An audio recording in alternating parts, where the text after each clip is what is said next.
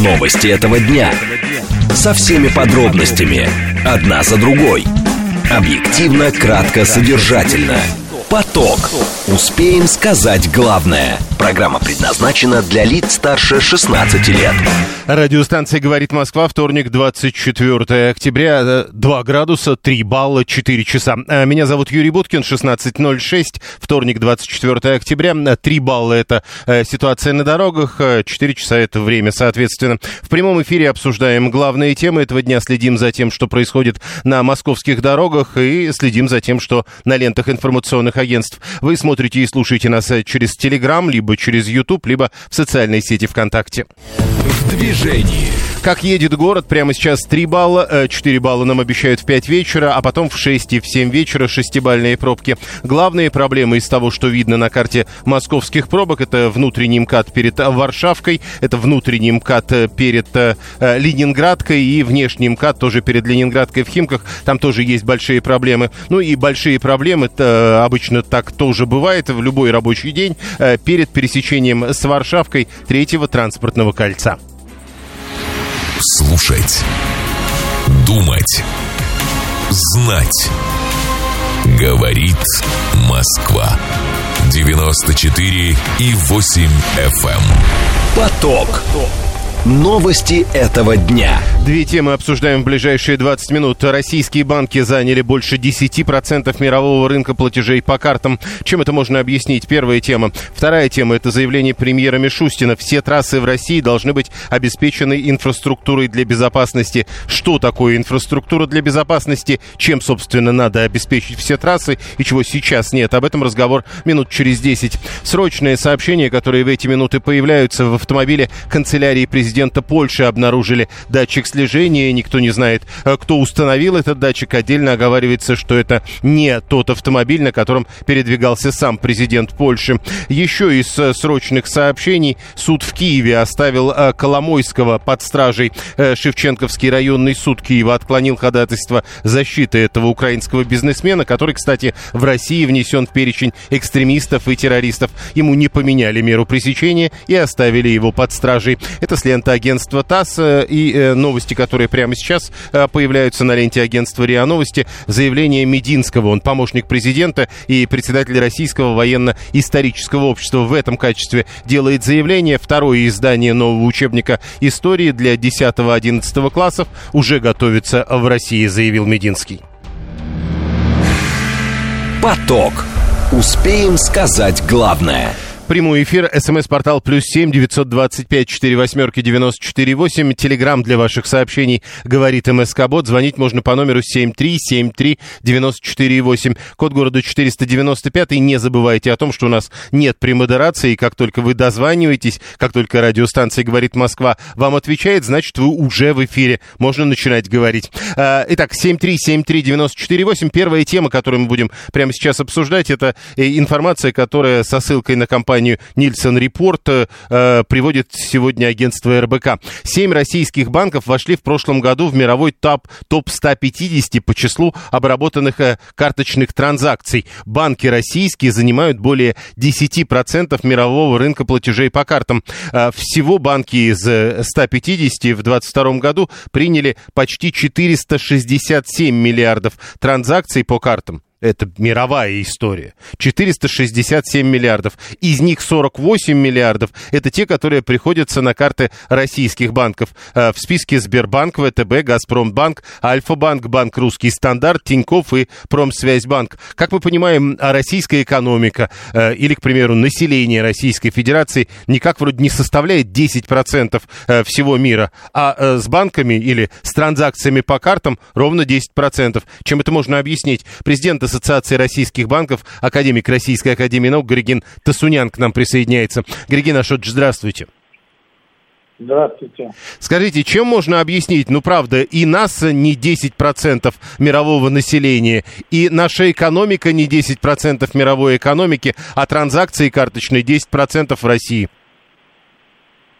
Знаете, вот очень приятно, когда такие неожиданности э, приходится объяснять, потому что это свидетельствует о том, что при всех прочих условиях, тем не менее, наша платежная система э, довольно активная и очень качественная, и на высоком уровне охвата.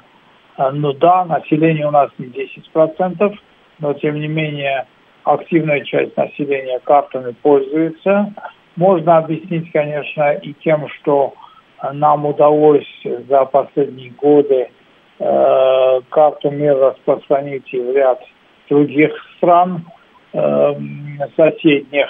Можно объяснить и тем, что э, факторы миграции, в том числе внутрь страны, из страны, э, в частности, мигранты, которые работают в России, они переводят через э, соответствующие карты средства своим близким.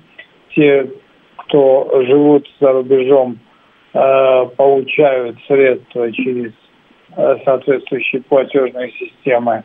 То есть это говорит об уровне развития нашей системы платежей и нашей, в общем-таки, это важный фактор и элемент банковской системы. То есть что хотя бы по этим параметрам мы на таком ведущем уровне в мире.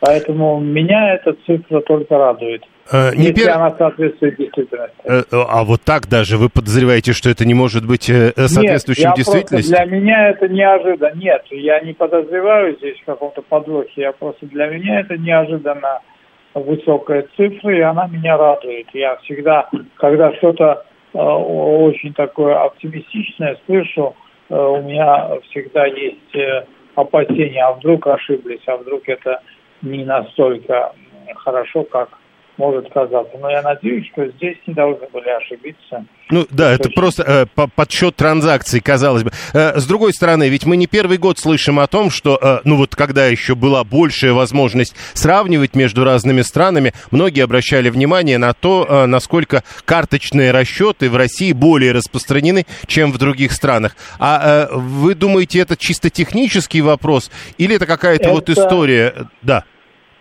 Нет, это э, благодаря высокой технологичности. Дело в том, что я э, на протяжении довольно последнего там длительного времени отмечаю, что по этим вопросам мы э, очень сильно опережаем многие, многие даже очень развитые страны. То есть у нас вот э, обслуживание карт, обслуживание интернет-банкинга, обслуживание в том числе часто критикуемых мной э, банков, монополистов, которые по э, ряду позиций, в общем, э, не самую правильную политику ведут, но вот по платежам и по интернет-банкингу они в числе лидеров. И действительно, многие, кто имеют возможность сравнивать, подтвердят, что технологическая продвинутость России в этом вопросе – приятно, приятно, в общем, отметить и этот факт. И что самое интересное, что все-таки нашей банковской системе относительно немного лет, там 35 э, лет с трудом на, насысти можно, потому что первые годы становления еще в советском периоде вообще была нулевой, был нулевой уровень. А за последние годы когда мы собственные платежные системы стали интенсивно развивать, то мы умудрились э, опередить многих э, конкурентов, и это, это действительно факт. Тут за счет технологичности. Э, Игорь, наш слушатель, пишет нам из-за границы и говорит, ну это же все довольно просто объясняется. В России большинство зарплат и пенсий переводят на карты. Другой такой страны, мол, нет. А обычно такие переводы осуществляют на расчетный счет. И, в общем, это такой э, как бы искусственный вариант э, почти автоматического переведения всей страны на карты. Что думаете? А что в этом плохого? Дело в том, что никто не заставляет. Если вы хотите, вы, конечно, можете пойти в кассу, стать в очередь и получить наличными. Но дело в том, что это удобно. Точно так же, как вот, например, у нас очень развитая система госуслуг. Можно ее тоже покритиковать и сказать, что налоги у нас подавляющее большинство людей платит и многие другие услуги осуществляет и получает и оформляет через госуслуги, э, потому что э, есть такой канал возможностей, потому что ряд услуг просто через этот упрощенный канал предоставляется. И что? Критиковать, например, недавно надо было там э, с водительскими удостоверениями э, ближайшим моим людям э, решить задачу получения водительских удостоверений. Через госуслуги за 15 минут оформляется то, что в советский период месяцы занимало, недели. И то, что в других странах занимает сегодня, конечно, не месяцы, не недели, но довольно длительное время. День, полтора или там несколько часов.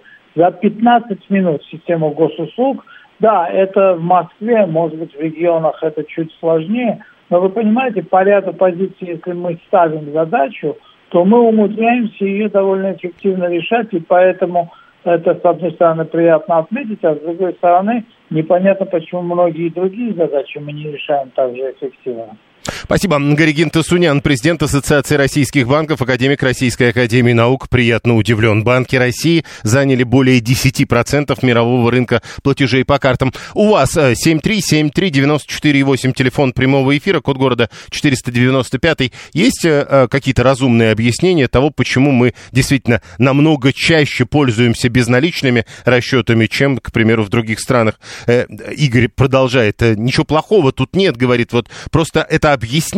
Людей, людям начали перечислять на карты массово и пенсию, и зарплаты, и поэтому вся страна, по сути, вдруг перешла от э, наличных расчетов к безналичным. Просто мы продвинутые, пишет 530 у нас даже проезд по карте. Э, Денис, давным-давно в Европе зарплаты идут только и только на карту. Что тут удивительного? Иного способа нет, если легально. Но еще раз, российские транзакции по картам идут впереди. Катя, только дружественные курортные страны наш мир заблокировали, и мы пользуемся иностранной платежной системой. Как бы то ни было, мы говорим не про иностранные платежные системы, мы говорим про российские банки банки. Э, неожиданная цифра, это действительно очень много. Россия ни по населению, ни по размерам экономики не занимает 10% мира, но 10% э, транзакций по карточкам, это российские транзакции. Костя, у нас очень быстро люди привыкли к электронным деньгам, но это не совсем электронные деньги, но все-таки сейчас налички прочно просто нет, 80% оборота в рознице, сейчас вот такие деньги. Слушаем вас, здравствуйте. Добрый день, Денис. Ну, смотрите, во-первых, у пенсионеров у всех карты мир. Во-вторых, э, после пандемии как бы пришла привычка нам э, удаленные покупки делать, где наличка практически... Так, в других странах эта привычка еще до нас пришла. Ну, мы все-таки тоже хотим развиваться и делать себе так, как нам было бы удобнее. И вот безналичные платежи – это все-таки более удобный контроль, нежели считать э, мелочь, да, грубо говоря, по карманам и где-то там искать ее в подушках. Но, скорее всего, эта логика э, есть у всех. Понимаете, какая штука? А мы пошли по этому пути быстрее. в нашем менталитете. Ага, у нас такой менталитет, что мы... Слушайте, вот тут с менталитетом не очень все просто. А, Виталий, а что если карты сбой дадут? Как хлебушек с молочком покупать будете? Алексей 668 говорит, вы говорите, что нет премодерации, а мое сообщение не зачитали, потому что мы не обсуждаем друг друга, более того, за это баним обычно. Ну и еще, а про когда я говорю нет премодерации, я говорю о звонках. 7373948, код города 495. 535. Я все снимаю с карты, расплачиваюсь налом, не хочу кормить банки, не хочу, чтобы банки знали, что я покупаю. А вы думаете, банки вот это все изучают? Ну хорошо, 36-й э, мы пользуемся безналичными, потому что это удобнее. Российские банки заняли более 10% мирового рынка платежей по картам. Внимание! Говорит Москва. 94 и 8 FM. Эм. Поток. Успеем сказать главное –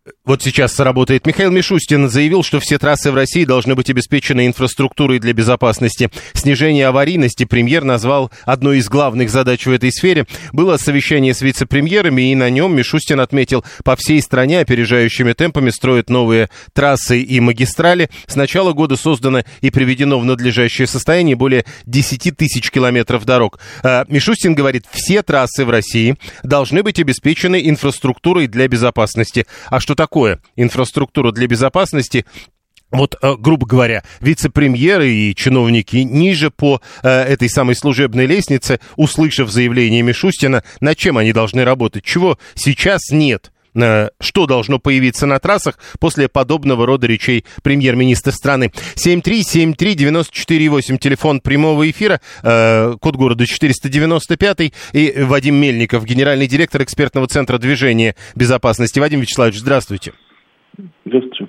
Итак, инфраструктура для безопасности, э, которой должны быть, по словам Мишустина, обеспечены все трассы. Что это такое? И если говорить о действующих трассах, чего не хватает? Ну, вы знаете, э, большинство трасс, э, особенно новых строящихся, они во многом обеспечены, например, инфраструктурой разведения транспортных потоков, да, это бетонные разграничители и, соответственно, где-то. А просто, к сожалению, еще не все трассы имеют такого рода а, разграничения, да, например, много южных направлений еще пока не оснащены, особенно трасс, которые находятся в региональном видении, а, потому что федеральные трассы, да, с ними как бы все гораздо лучше, но есть еще участки, которые требуют доработки. Помимо этого, естественно, есть а, различные элементы, такие как э, там, территория, например, для отдыха, а, участника движения, там различные информационные системы, интеллектуальные транспортные системы, которые должны быть установлены на трассах. Ну, то есть достаточно большой комплекс, который а, позволяет э, снизить уровень аварийности на скоростных трассах. Ну вот смотрите, например, 221 пишет про трассу М12, новая трасса, очень, говорит, монотонная дорога, э, настолько все хорошо, уснуть легко, заправок нет и нет мест для остановки. Заправки и места для остановок, это тоже инфраструктура безопасности? Ну, как я уже и сказал, да, места отдыха водителей – это тот элемент инфраструктуры, который должен быть обеспечен. Причем а, он должен быть и для водителей легкового транспорта, и для те, кто управляет грузопассажирским транспортом, потому что, как вы знаете, существуют нормативы по, соответственно, труду и отдыху, которые контролируются тахографическим оборудованием, и там есть достаточно жесткие нормы, через какое количество часов или времени а, или расстояния, соответственно, автомобиль должен быть остановлен, водитель должен отдохнуть. Да, про места для остановок вы действительно упоминали, а вот про заправки? А заправки – это элемент, э, так скажем, инфраструктуры поддержки а, транспорта в пригодном виде. Вы, как знаете, на многих транспортных узлах а, заправках есть, например, элементы, связанные с возможностью подкачки шин, либо проверки там, давления в шинах, какие-то элементы, связанные с приведением транспорта в должный вид с точки зрения ну, как бы, там, чистоты, там, тот же мойка стекол, фар, это же тоже вещи, которые в итоге влияют на безопасность. Ну и туалет, да. Ну да, это же омывашка, да, как бы, ну, собственно, заправка, да, тоже один из элементов, по, большому счету, который позволяет э, должным образом передвигаться по трассам. Но э, вы говорите, даже вы говорите по большому счету, просто вот 221 э, пишет про М12, я помню, что когда М11 открывали, тоже с самого начала ведь говорили о том, что а вот заправок почему-то так и не настроили, их строили позже. То есть получается, что э, в главный список инфраструктуры безопасности АЗС не входит? Ну, вы знаете, я здесь не соглашусь. Просто э, есть такой момент, что э, мы же все хотим, соответственно, чтобы быстрее появилась сама дорога, которая свяжет точку А с точкой Б. А, все-таки строительство дороги, наверное, оно происходит чуть быстрее, и после того, как она появляется, есть возможность рядом с ней развить э, инфраструктурные ну, решения. Да, да, доехать а, до этого просто, места просто ну, проще. Да, просто так в поле ставить заправку, а потом подводить к ней дорогу, наверное, не есть правильно. Все-таки перворечное здесь история с дорогой, да, которая потом обрастает всеми необходимыми элементами. Ну и еще про инфраструктуру безопасности. Э, Костя, э, сейчас я найду это сообщение, убегает. 873 пишет, все просто, мол, освещение, отбойники и разметка. И сразу безопасность повышается, только все это дорого. А вы вот как э, директор экспертного центра продвижения, скажите, а что из этого самое дорогое? Знаете, здесь я, наверное, не скажу, что это самое дорогое. Вообще, как бы а, строительство дорожной инфраструктуры – это ну, не дешевое удовольствие, потому что мы же видим с вами только а, некую финальную часть, а там есть еще куча работ, связанных с проектированием, освобождение прилегающей территории, например, от а, там каких-то строений, которые было принято решение, так скажем, в, этой, в этом участке строить дорогу, да, его как бы там раньше стали какие-то дома, да, как бы их нужно перенести. Ну, то есть там много различных элементов, да, которые а, нашему глазу не виден, а сами-то, там, условно говоря, светофор или какой-то там дорожный переход, они, ну, в абсолюте, наверное, стоят не так дорого, чем вся остальная подготовительная работа. Спасибо. Вадим Мельников, генеральный директор экспертного центра движения безопасности. А, интересно, а, в безопасность, пишет 968 входит а, страдания животных от постройки, от невозможности из одной части леса в другую пройти? Или вот Вера 132. Интересно, зарядные станции для электромобилей входят в список инфраструктуры для безопасности? Александр 569. Пусть сначала, сначала чего? закончат ремонты в Подмосковье еще раз, э, то есть не нужна безопасность, пока у Александра не, построят, не закончат ремонт в Подмосковье. Э, Дмитровское шоссе, пишет он, вечная стройка и реконструкция. Ну, там много делают, э, естественно. Монотонность не устраивает 530-й. То ли дело раньше. Ямы, колдобины, не уснешь, больше 60 не разгонишься. Действительно безопасно. Хорошо. 221 продолжает про э, вот эту вот монотонность. На М12 фонари в метре от дороги без ограждений, это при скорости за 100. Э, М12 от Владимира до Москвы одна заправка, пишет 80-й. Э, до этого кто-то из наших слушателей написал, на самом деле только в Подмосковье на этой трассе уже две заправки. Не знаю, 7373948. Прошу вас, здравствуйте. Да, здравствуйте. Вот как бы предложение такое, может быть, э, действительно на трассе, где вот справа везде отбойник, какие-то карманы периодически, чтобы возникали, мало ли, вот с какой-то целью остановиться. Или, или допустим, бывает, отказал, например, стеклоочиститель, надо срочно э, стекло как-то протереть или что-то. То есть там, где именно на трассе, где они, в принципе, останавливаются, э, запрещено. Ну, подождите, с какой-то периодичностью там есть такие. Э, вам надо, э, с вашей точки зрения, э, это не должны быть места остановки, а какие-то дополнительные места для стекло лобовое помыть? Ну, для любой цели. Что-то там. Ну, с какой допустим, периодичностью? А? Ну вот может быть, даже километр. Через Ого! Километр. Хорошая магистраль, на которой через километр можно остановиться. Просто понимаете, э, вы же понимаете, что это останавливает движение всех остальных, если у вас будет возможность, э, у каждого из нас будет возможность остановиться каждый километр. Слушаем вас. Здравствуйте. Алло. Алло, здравствуйте. Как дальнобойщик скажу, по трассе М11 ехать очень часто. Что, Алло. что по трассе М11? Алло.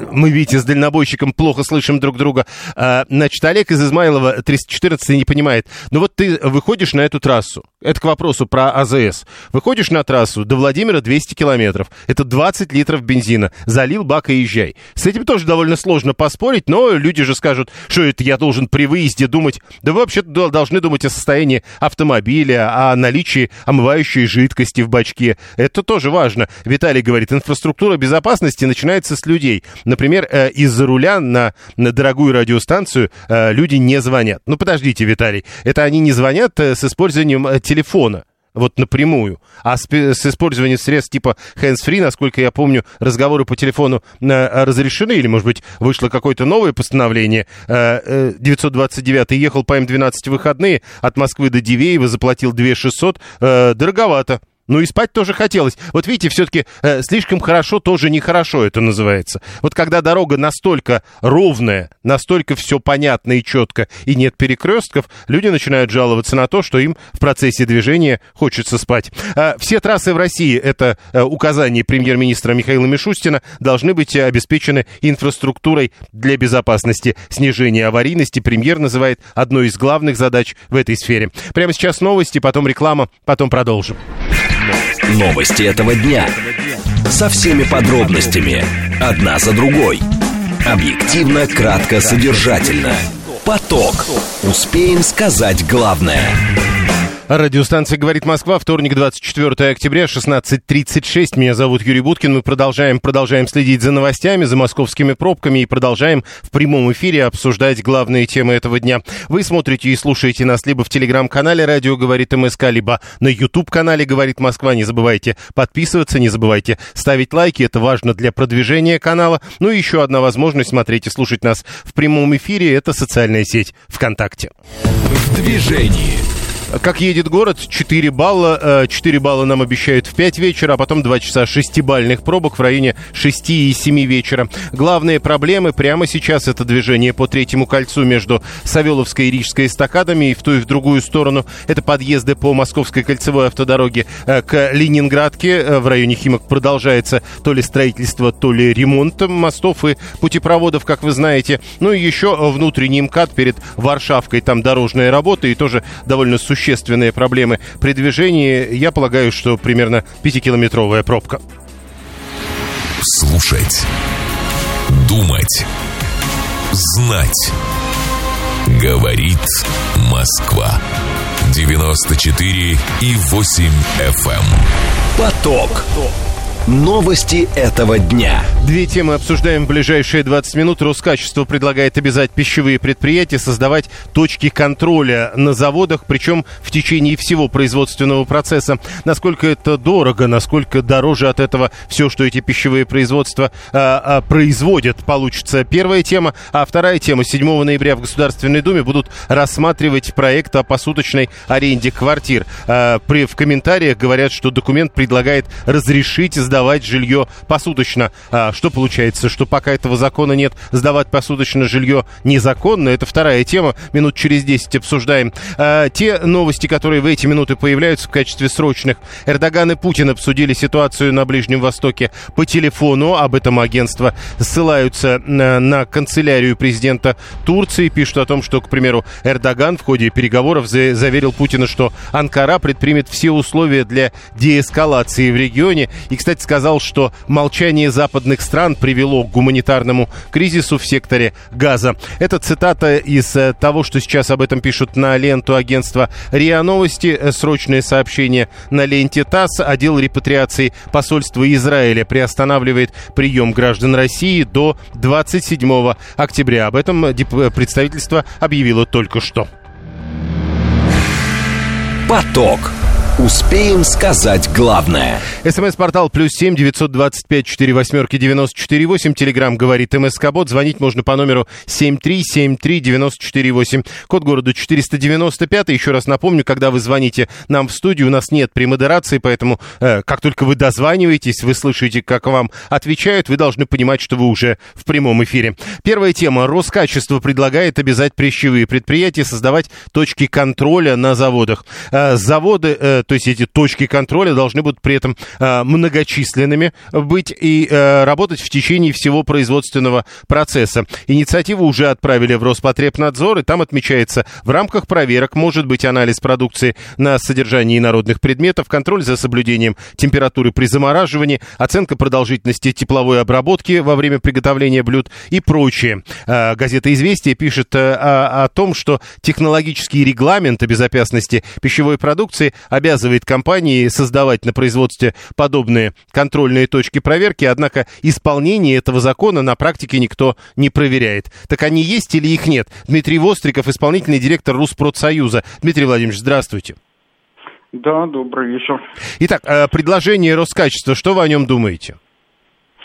Я думаю, что это общепринятая мировая практика, э, потому что э, стабильно выпускать качественный продукт и контролировать, чтобы не было никаких отклонений, э, можно как раз, э, используя принципы ХАСПа, то есть они заключаются в следующем. Мы контролируем э, все точки, где могут быть критические изменения. То есть это касается и попадания каких-то сторонних предметов на линию, и входной контроль сырья, вот, и э, температурные режимы.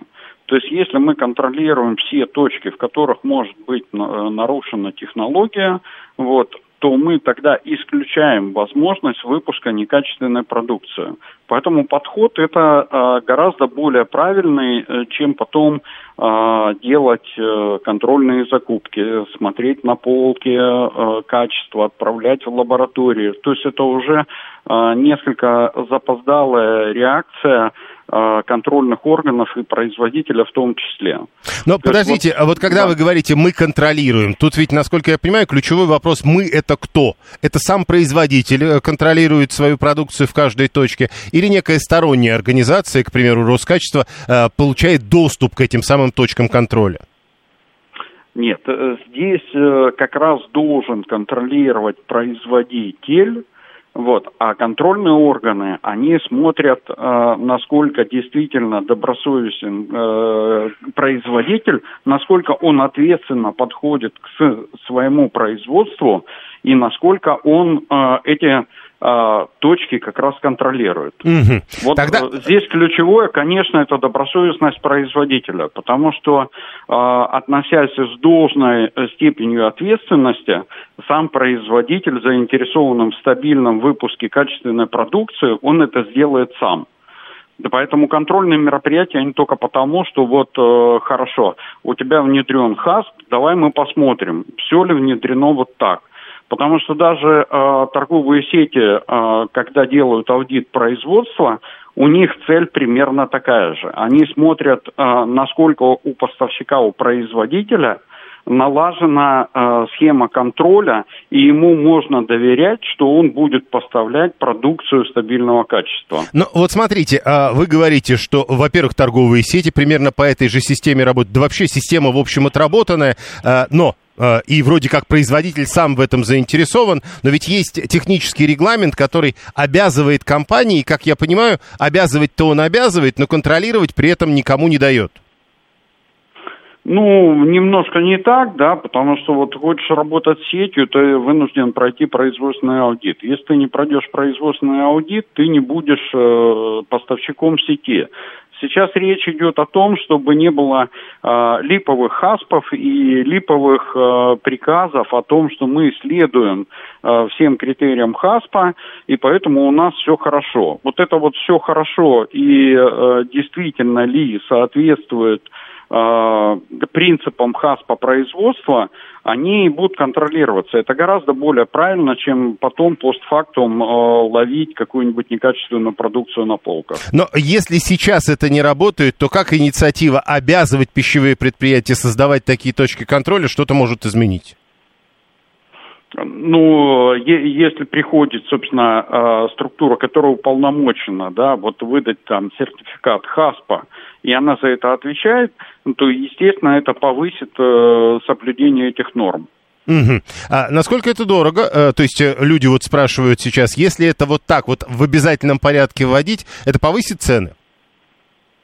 Нет, я думаю, это не повысит цены, это не взаимосвязанная процедура, потом там э, ценник, если даже платно получать там ХАСП, вот. А, а в данном случае, я понимаю, это о э, бесплатном получении при желании э, подтверждающих документов идет речь. Но если даже э, предприятие, допустим, закажет какого-то платного аудитора, который проверит и выдаст там сертификат ХАССП и заплатит деньги, то в объемах производства эта сумма просто растворится.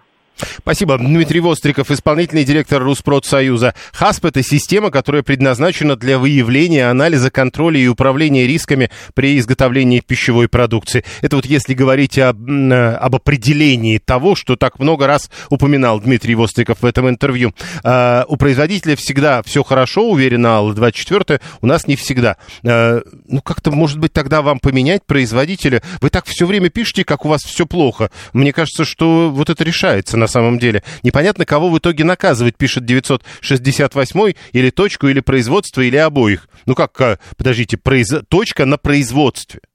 Это точка в э, производственном процессе. 686. Э, Любого производителя контролируют торговые сети аудитами на производстве лучше любого государства. Сейчас халява не проходит. Пишет 686. Ну вот э, не все, видимо, это знают. Ну, видите, вот учитывая, что вот 530 говорит, а я на точку контроля посажу брата. Ну, вы посадите на одну, у вас сколько братьев будет? А точек-то много в рамках этой системы. На данный момент, пишет Игорь 580, контроль качества получается на производстве продуктов продуктов питания в России э, не существует. Так это же можно понять, говорит он. 7373948, телефон прямого эфира. 530. Это же будут все равно точечные проверки. Я как производитель себя, естественно, пожалею. Ну как э, точечные? А, а абсолютных проверок вообще-то вы не можете произвести. Для того, чтобы произвести абсолютную проверку, вы должны полностью проконтролировать весь производственный процесс, и тогда вы должны будете отстранить всех работников. Это уже будет другой производственный процесс 968. Э, и что, значит, все эти точки будет контролировать Роскачество? Ну, во-первых, точек много, во-вторых, не проще было бы, как в Советском Союзе, по ГОСТу. А какая связь? Э, ну, подождите, сейчас тоже люди по ГОСТу кое-что выпускают, и что? Что это меняет? Мы как раз говорим ведь о контроле. И ГОСТ, кстати, в советское время совершенно не означал того, что этот продукт будет абсолютно, э, э, как это сказать, абсолютно качественным. Достаточно вспомнить колбасу вареную, которую некоторые называли бумажной. Да, прошу вас. Добрый день. Прошу. Викторович, хорошо бы при всех положительных оценках Роскачества как-нибудь бы услышать их представителей, кто они такие. Это автономная некоммерческая организация полномочия ее ограничены. У нас есть государственные службы, которые обязаны вести контроль. Роспотребнадзор, санитарные Нет, службы и так далее. Подождите, Виктор Михайлович, но ведь, если я правильно понимаю, э, они ведь не предлагают на них возложить это все. Они говорят, надо это сделать. А это, это говорит любой из нас, что надо это сделать. Дайте мне. А вот, а вот, то, а, а вот то, что у меня есть знакомые в сетях, говорят, что иногда они говорят – я, я, я хочу сказать, за что купил, за то продал. Это мы сделаем, если за, за какие-то определенные, так сказать, заслуги. Ну да, то есть они говорят, надо бы сделать, и мы могли бы сделать. Хорошо, я понял. Но есть государство, говорит Виктор Михайлович. Э, только вот творог, который произвели по маркам ритейла, самые некачественные исследования были, это марки разные, э, вот эти бренды торговых сетей. Это Григорий пишет. А по-разному там на самом деле бывает. Я вот слежу за разного рода вот этими проверками и э, сравнением товаров брендов, в том числе и брендов торговых сетей, очень по-разному это бывает. Ну и 530 не понимает, где взять людей, если вот все это прям так по точкам проверять. Слушаем вас, здравствуйте. Здравствуйте, Владимир Москва. Угу. Спасибо. Спасибо. А, хорошо. А Роскачество предложило обязать пищевые предприятия создавать точки контроля на заводах. Внимание! Говорит Москва. 94 и 8 FM. Эм. Поток. Успеем сказать главное – еще одна тема, которую мы будем обсуждать до конца этого часа, это э, то, над чем работают депутаты Государственной Думы. Проект о посуточной аренде квартир в Госдуме, как обещают, рассмотрят 7 ноября. Э, член Думского комитета по строительству Сергей Колунов рассказал, документ предлагает разрешить сдавать жилье посуточно. По его словам, отсутствие правового определения краткосрочной аренды в настоящее время формирует теневой рынок. Благодаря законопроекту наладится система налоговых отчислений, будут защищены права всех участников договора договора об аренде жилья. Э, тут важна еще такая важная деталь. Проект внесен в Госдуму правительством в конце сентября. Обычно правительственные законопроекты проходят быстрее через Государственную Думу. То есть, возможно, этот проект совсем скоро станет законом. Но тогда вопрос, э, если, э, когда депутаты примут этот законопроект, и он станет законом, посуточная аренда станет законной, она что, сейчас незаконна? Вице-президент гильдии риэлторов России Константин Апрелев. Константин Николаевич, здравствуйте. Здравствуйте, да. Итак, незаконна теперь посуточная аренда жилья пока? Да, да нет, она, конечно же, законна. Просто она не учитывает в полной мере а, прав а, третьих лиц, то есть тех людей, кто являются соседями тех квартир, которые сдаются посуточно. Вот в моем понимании закон, а, во-первых, дает а, легализацию для Э, устранение как бы уже каких-то спорных моментов э, для тех, кто сдает посуточно. И второе, он должен четко определить порядок э, использования квартиры для посуточной аренды. То есть должен учесть интересы всех остальных соседей таким образом, чтобы они не нарушались при посуточной сдаче квартир в аренду. Вот я так понимаю, что основная цель закона это вот легализация э, доходов связанных с посуточной арендой, ну, это попытка легализации доходов, если правильно сказать. Ну, то есть, если и сейчас та... я могу, да. подождите, если сейчас я могу заключить договор об аренде жилья, то это же тоже легализованный доход. То есть, люди, которые хотят легализовать доход, видимо, легализовали уже. Конечно, конечно. Теперь по поводу интересов соседей я все-таки хотел понять, а, как с вашей точки зрения, просто вы об этом начали говорить, а, можно а, в законе прописать интересы неограниченного круга лиц, при том, что договариваемся-то все-таки мы. Я сдающий, к примеру, жилье и человек, который у меня его арендует. Ну, во-первых, э, нужно понимать, что э, права сдавать, они сейчас конституционно у человека есть, их никто не нарушает, да, не должен нарушать. Но так получается, что, в принципе, соседи, они препятствуют такой ситуации, когда человек сдает посуточно, кого-то это сильно э, беспокоит. Но здесь я думаю, что должны исполняться обычные э, жилищные нормы, которые у нас прописаны в жилищном кодексе для неограниченного круга лиц, как вы говорите. Да, но это То тогда есть... должно быть учтено и сейчас при заключении любого, хоть долгосрочного, хоть краткосрочного договора. Конечно, конечно, абсолютно. Ну и второе, надо, наверное, понимать еще один третий момент – а сегодня как бы вот эта посуточная аренда, она никак не учитывает людей, которые прибывают, выезжают, приезжают. И э, за счет этого очень сложно контролировать, э, там было нарушение общественного порядка в квартире, не было его. Дальше вот эти требования закона о э, регистрации прибывающих да, на сутки, на двое, на трое. То есть если гостиницы и хостелы – они регистрируют всех э, въезжающих, то вот в этом сегменте у нас сейчас полностью отсутствует вот этот учет. Я думаю, что это третья задача закона, то есть легализовать не столько налоги, сколько легализовать э, всех пользователей, которые посуточно снимают э, такие квартиры. Ну, Погодите, сказать, а, что... а, еще раз, я тогда а, еще раз попытаюсь переспросить. А люди, которые долгосрочно по договорам арендуют жилье, они, конечно, все зарегистрированы. Нет, люди, которые долгосрочно, ну, во-первых, я хочу сказать, что это же у нас касается э, долгосрочных отношений. Если вы гражданин России, вы не должны регистрироваться. Если вы не гражданин России, вы должны получить э, Э, регистрацию, да, по месту пребывания. Ну, то есть это другие законы, и они уже приняты. Да, да, да, да. Но вопрос в другом, что э, вот э, люди, прибывающие в город на сутки, да, даже в гостиницу, они все регистрируются, а люди, прибывающие посуточно в квартиры, они не регистрируются. В этом смысле здесь есть не, не идентифицированный сегмент. Да? Mm. Хорошо, тогда, тогда про другое. Вот 530 как раз пишет, ну вот видите, а, вы сейчас описали эту ситуацию, эти нормы не исполняются, непонятно, а чего тогда исполнять будут новые нормы? Ну, на самом деле для этого закон и пишется, чтобы а, простимулировать исполнение определенных норм, которые должны работать а, это задача законопроекта и законодателя. С моей точки зрения, нужно четко прописать в законе, что а, э, человек, который сдает посуточно, он должен исполнять все жилищные нормы, которые существуют и установлены в том числе а, вот конкретно в этом доме, в котором данные люди проживают посуточно, да. Но, на мой взгляд, все-таки вопрос в том, что с одной стороны, посуточное проживание – это такая надуманная история, что люди нарушают права третьих лиц, чаще всего не нарушают. Да? Для того, чтобы они не нарушали, нужно, чтобы они понимали, что они не должны нарушать. А для этого нужно, чтобы в каждом подъезде при входе э, там посуточно сдается квартира или не посуточно – были четко написаны правила поведения, да, которые, если они отличаются от общих городских, например, норм каким-то образом, такое тоже может быть.